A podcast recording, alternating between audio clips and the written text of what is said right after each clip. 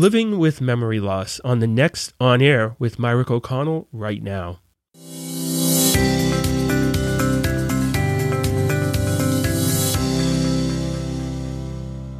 Hello and welcome to On Air with Mirick O'Connell. I'm Howard Kaplan. The need for memory care continues to increase as the number of people with Alzheimer's and dementia continues to rise. As the number of people who live with Alzheimer's disease increases, estate planning becomes even more critical. Many families are not prepared for the challenges faced by those with the disease. One of the biggest concerns is planning for financial needs, not only for treatment or medical equipment, but for care services.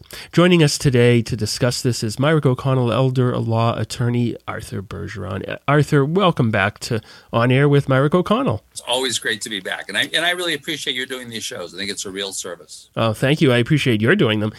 Arthur, uh, just to start things off, uh, I want to mention that you have a personal connection to this issue involving your mom. Do you want to talk a little bit about that? Oh yeah, I mean, my, my mom. I started doing this work. I've been I've been practicing now for 44 years, but I started doing this kind of work after my mother died in a nursing home. My mother died in 1991. Oh. Um, she fell, and, or, and and the reason why she fell was she was having these ITAs. She had, you know, she was having dementia-like symptoms, you know, uh, and she ended up in a nursing home for the rest of her life. I decided to start working on these issues as part of my practice and it grew into what is now my entire practice, just elder law. Wow. Now, a lot has changed in 30 years, but families still face a huge challenge when a loved one is diagnosed with Alzheimer's or dementia. They want them to get the best possible care, but may not understand the various options and programs that exist. Is there anything families can or should be doing in advance, even before a diagnosis, Arthur?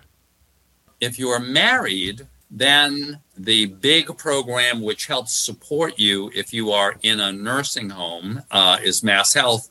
If you are single, uh, or if you are thinking that maybe you might have memory loss in the future, or maybe you're starting to get some of these issues now, then um, what you probably want to do is try to structure things as well as possible so that if you need care at home or it works out that home isn't the best place to be dealing with this and you want to go to an assisted living so that you're going to you're going to have the resources necessary to do that. Because assisted livings even assisted livings that have memory care communities in them and and and the typical assisted living community that comes online today does have a memory care unit because that market is so big. Right. Um, those folks do not accept mass health because it's not a nursing home. And so you're on private pay so you really need to be figuring out you know how, how you may be able to address paying for that care privately. Now arthur wouldn't health insurance cover seniors who require care for memory loss? Uh, medicare will will never cover any of this the best option especially if you want to be in an assisted living community as, as opposed to nursing home is to buy long-term care insurance and i always tell people no matter what your age don't say no to yourself it is worth it for you to check with uh, insurance carriers who, who do long term care insurance and see if you can buy it. Because long term care insurance is a great source if you are in an assisted living and you need memory care, right? Sure. Um, so that's a great option. Now, you've done a lot of work in this area and you have developed a deep knowledge over the years. Can you tell us about some of the resources that are available to people with Alzheimer's, some of which might even make it possible for people to stay in their homes, which is really where most of us would like to be? First of all, let's talk about home, right? So, if you're talking about staying at home, um, especially if you have um, memory loss, but you're kind of in the early stages, then that means that most of the of the money to care for you at home or to provide for home care is going to end up being privately paid. There is a state funded program that may provide up to say 6 to 10 hours of care a week. Since that's not mass health based, it's not asset based, so you don't need to be show you're poor to qualify. That'll help you. Um, to the extent that you want additional resources, though, especially if you want to live at home, you want to take advantage of your home. You want to say, you know, you've saved all of your life because your goal was to live in your house until you die and be buried in the backyard. That's the that's my kind of the mantra of so many people. And the best way to do that is to kind of think about that early and figure out how can you tap into the equity of your home right um, so that you can stay home especially at, at stay home until you are so kind of needy medically, that these other mass health programs might kick in. And if you're if you're thinking about that, the two options that people need to look at are a, a home equity line of credit, a HELOC, H E L O C, or a reverse mortgage. Uh, and both of those options are really basically the same in their structure, in that in both of those cases, you're going to a lending institution. You're giving that lending institution a uh, promissory note. They're giving you a big line of credit. You're getting like a big line of credit, big credit card secured by a mortgage. And if you don't use the credit card, well, you don't owe anything.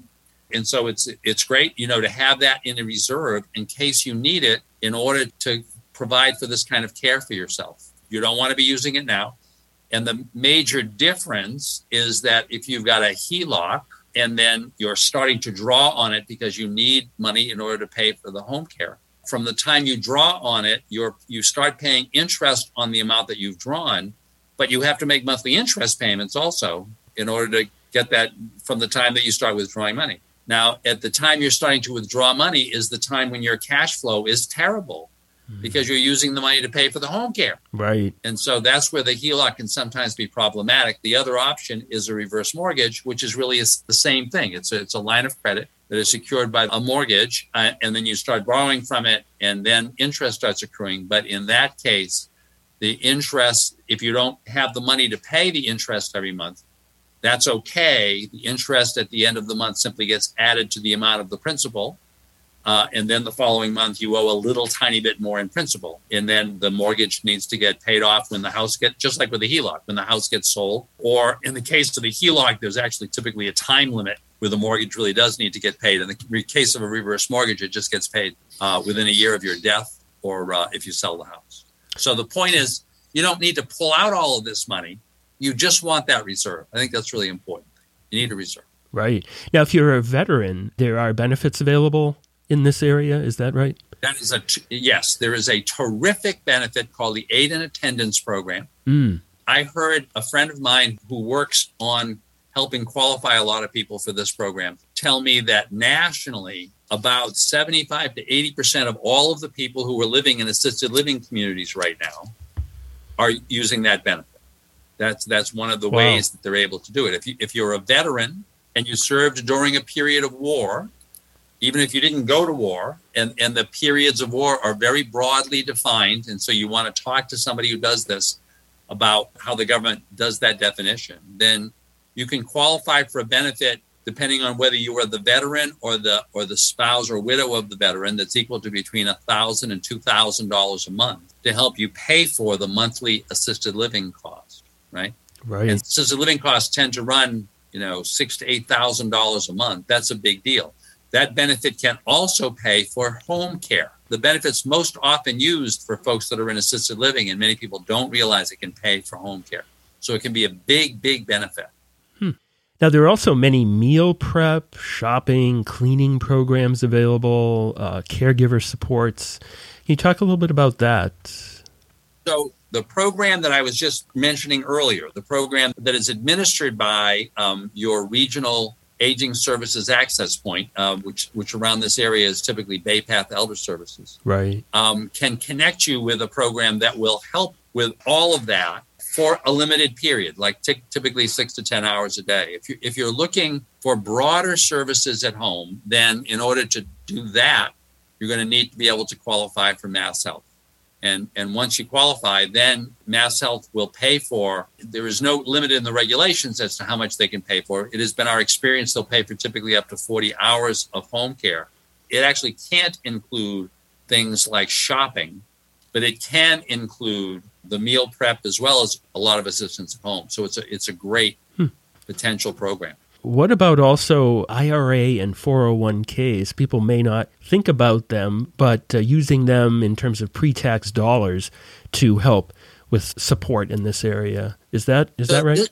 I'm really glad that you brought that up, Howard, because I think that for, for most folks, they'll often have IRAs and 401ks, and their general philosophy, their seniors, is I never want to use this money because if I pull out the money, I'm going to have to pay tax on it. And I know that if I hold it until I die and give it to my kids, ultimately someone's going to have to pay the tax, but we can defer this tax. until later, right? Right. Well, and all of that makes perfect sense, except if you are in a situation where you need a lot of home care because your memory has really de- deteriorated. And if a doctor or nurse or social worker of yours will certify that you need to be at home and you need regular home care because you need this kind of regular supervision, then all of the payments you're making to the home care folks are tax deductible, Hmm.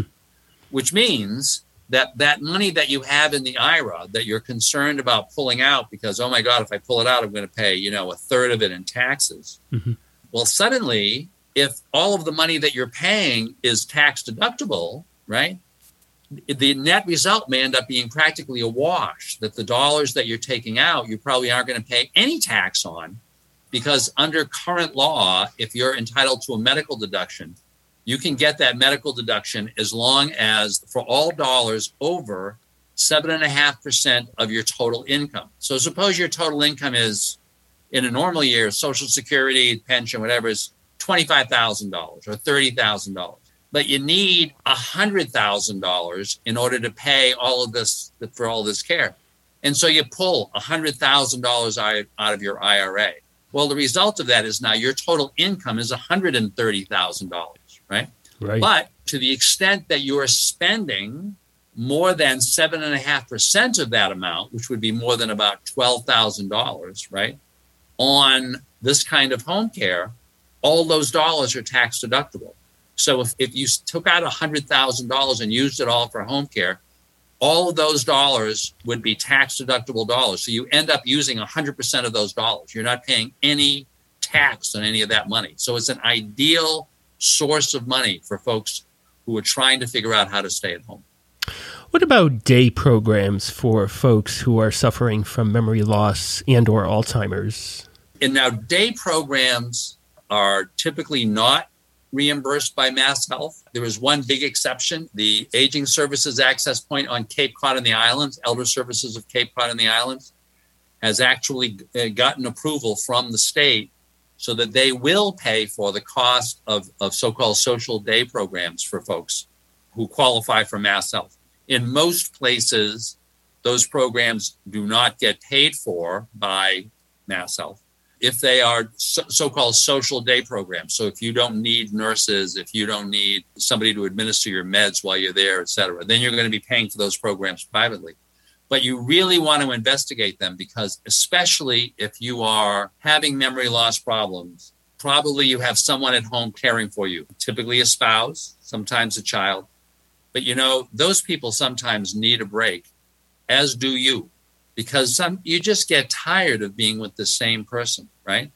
I have had a lot of experience with a lot of clients who have substantially increased the length of time they could stay at home by participating in a day program where they will go to the day program. Typically, they'll be with other folks who have some memory loss problems for the day. These programs typically provide lunch, and you're with all folks who have memory problems if you're in a day program, everybody who's there has a memory problem. Right. And then from the perspective of your caregiver, right?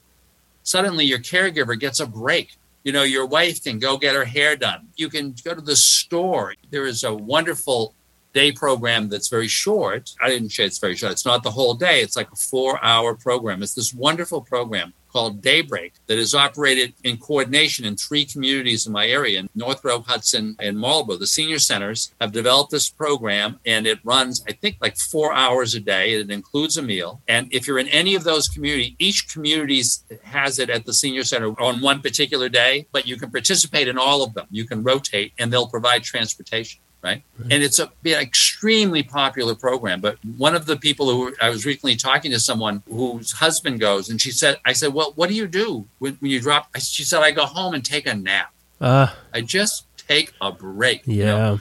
so there's also a, a, full day program, and it actually in Marlborough, and it's one of the best programs I've seen anywhere, and it's called uh, Better Day. And literally, uh, people can go there for the day and come in at about eight thirty or nine and stay until like four.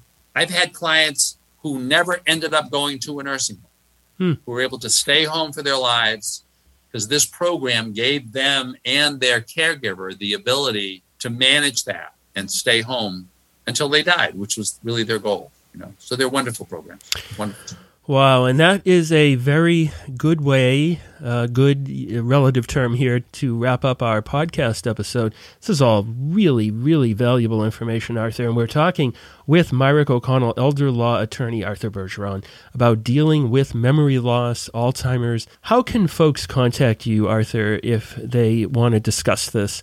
So they can always call me or email me. My direct line is 508 860 1470. Uh, and my email is a bergeron, a b e r g e r o n, like the hockey player, a bergeron at mirickoconnell.com, m i r i c k o c o n n e l l.com.